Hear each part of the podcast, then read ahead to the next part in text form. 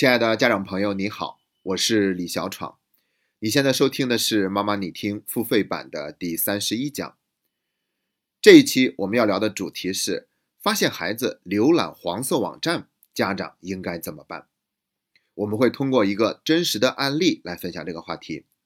事情是这样子的，在上一周一个晚上都十点多了，忽然有一位读书会的妈妈找我聊天，本来我都要睡觉了，但看他的语气很着急，就让他说一说究竟是怎么一回事儿。然后这样一聊就聊到了十一点多。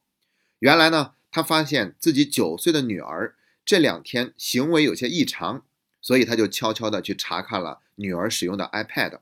这一查不要紧，他发现女儿居然在用百度搜索色情网站，而且还下载了一张色情图片。关键是他女儿还懂得删除浏览记录，那张图片是不小心留下的。他发现这一切以后呢，内心简直是翻江倒海，但是呢，还是要装作什么都不知道的样子，去跟孩子旁敲侧击的聊了聊天。这一聊不要紧，还发现孩子居然跟同学交流过这些事情，而且那个同学是一个男孩。面对这样的情况，虽然他心乱如麻，但还是给孩子了一些建议，告诉他不要浏览色情网站，这是违法的行为，如果看到了，一定要主动关掉。聊完以后呢，自己内心还是焦虑的不行，因为在此之前他已经给孩子买过北师大出版的性教育读本了。他们两口子都觉得在性教育这方面给孩子并没有什么欠缺呀，那孩子为什么还是会对这些东西感兴趣呢？听他聊了这么多，我首先确认了一点，那就是孩子在网上是否跟一些陌生人进行互动，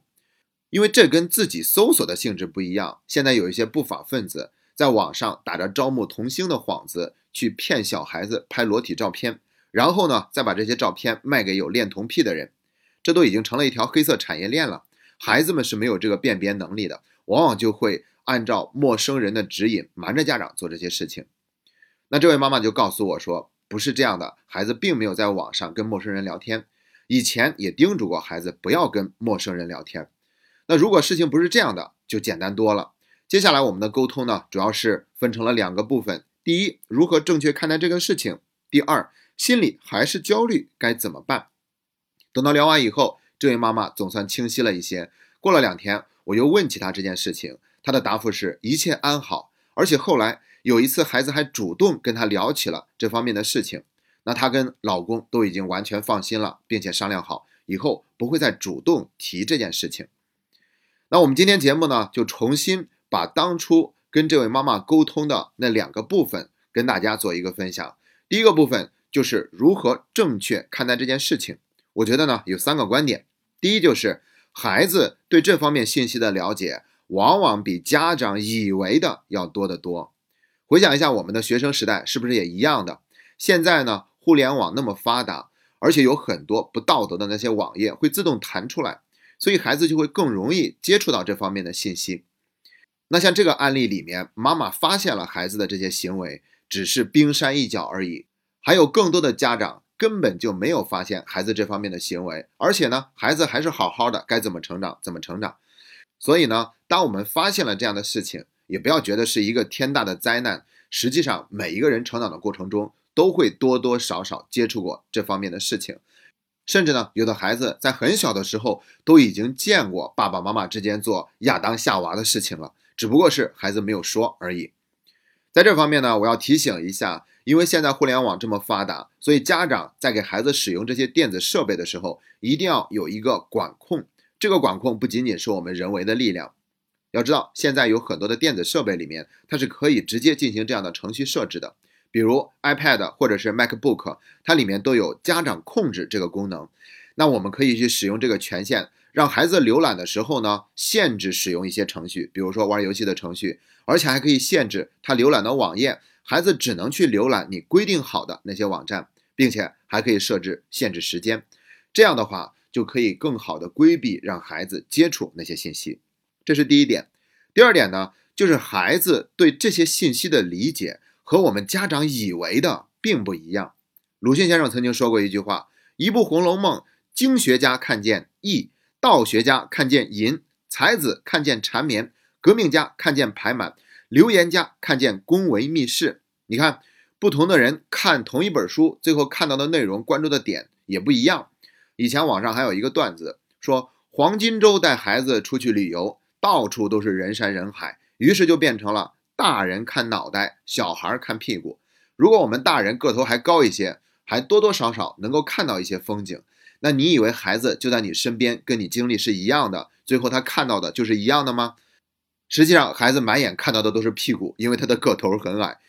所以呢，同样的道理，我们大人看到了那些色情图片，一定会有我们成人的理解，而孩子呢，则是孩子的理解，他们只是没有见过，感觉好奇而已。你想，一个孩子才九岁，他能知道啥？就算是他看到了那些图片，他也未必对那些行为有一个真正的理解，而且那种理解一定是跟我们大人不一样的。这是第二点。然后我们再来看第三点，看过这些图片不等于孩子就不纯真了。就像前面说的那样，他只是好奇而已。想想我们小的时候可能也多多少少接触过这方面的信息，甚至还主动看过一些黄色小说，但我们还不是一样没有变成什么坏人。当然了，没有看见会更好，但是呢，孩子的好奇心总是在的。你像好妈妈胜过好老师的作者尹建莉女士也曾经表达过对这一类事情的看法，她的态度就是放任，让孩子尽管看，她的好奇心满足了以后自然就停下来了。不得不说，这种做法是非常的开明而且大胆的。但是我真的发自内心同意尹建莉女士这种看法，赌不如输嘛。因为孩子看到了这样的照片，就觉得孩子一定会对这方面产生浓烈的兴趣，接着就认为孩子一定会在这方面去犯错误，那这都是属于过度推论，完全是我们家长自己在给自己找烦恼。所以通过以上三点呢，我们基本上可以得出一个结论，这个事情的确没有我们认为的那么严重和恐怖，它当然是没有发生最好，但即便发生了也没有什么大不了的。以上呢，是我们从道理的层面做的一个分析。接下来就要进入第二个部分了，也是这期节目的重点。那家长还是感到无比的焦虑，应该怎么办呢？这是我在跟那位妈妈沟通的时候明确感受到的一点，就是我给她把这些东西都已经翻来覆去的讲明白了，她的焦虑丝毫未减。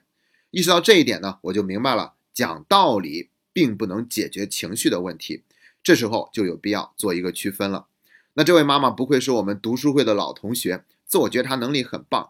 当我这么一说，他马上就意识到了焦虑的真正原因所在。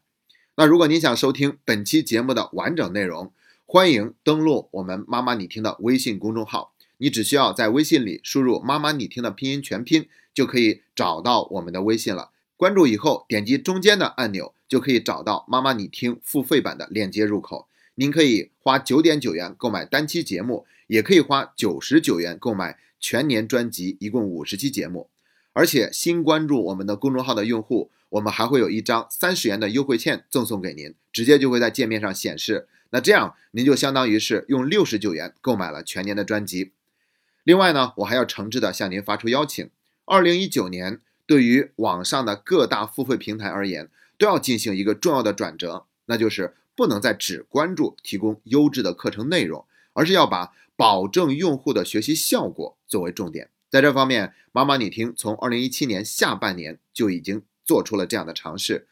要知道，保证学习效果的唯一有效途径，就是让用户有主动学习的行为参与其中。仅仅靠听一档节目是无法让我们获得真正的进步的，必须是我们自己亲自学习。这个原始积累的过程，没有任何人可以替代我们，只有这样积累，才会从量变，终于有一天发生质变。这个时候我们才会有切实的进步。要做到这一点，就意味着我们必须带动用户一起学习，并时刻保持互动。像我们的 F C A 读书会和小读读书会都是在用这样的学习方式，我们都会让大家提交作业，并对作业进行系统的点评。那如果您也想收获真正的成长，并愿意亲自下功夫主动投入学习，那我和近千位爱好学习的家长在公众号里等待着您的加入。您只需要点击公众号最右方的按钮心理咨询，就会弹出一个菜单，点击其中的申请加入，就可以看到我们读书会的申请流程了。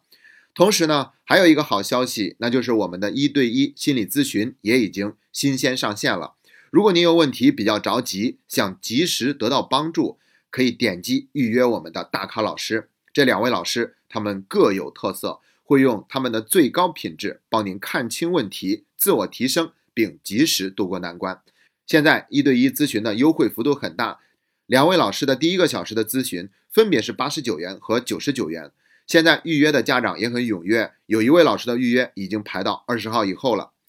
最后再次祝愿每个人都能走上学以为己的真正成长之路。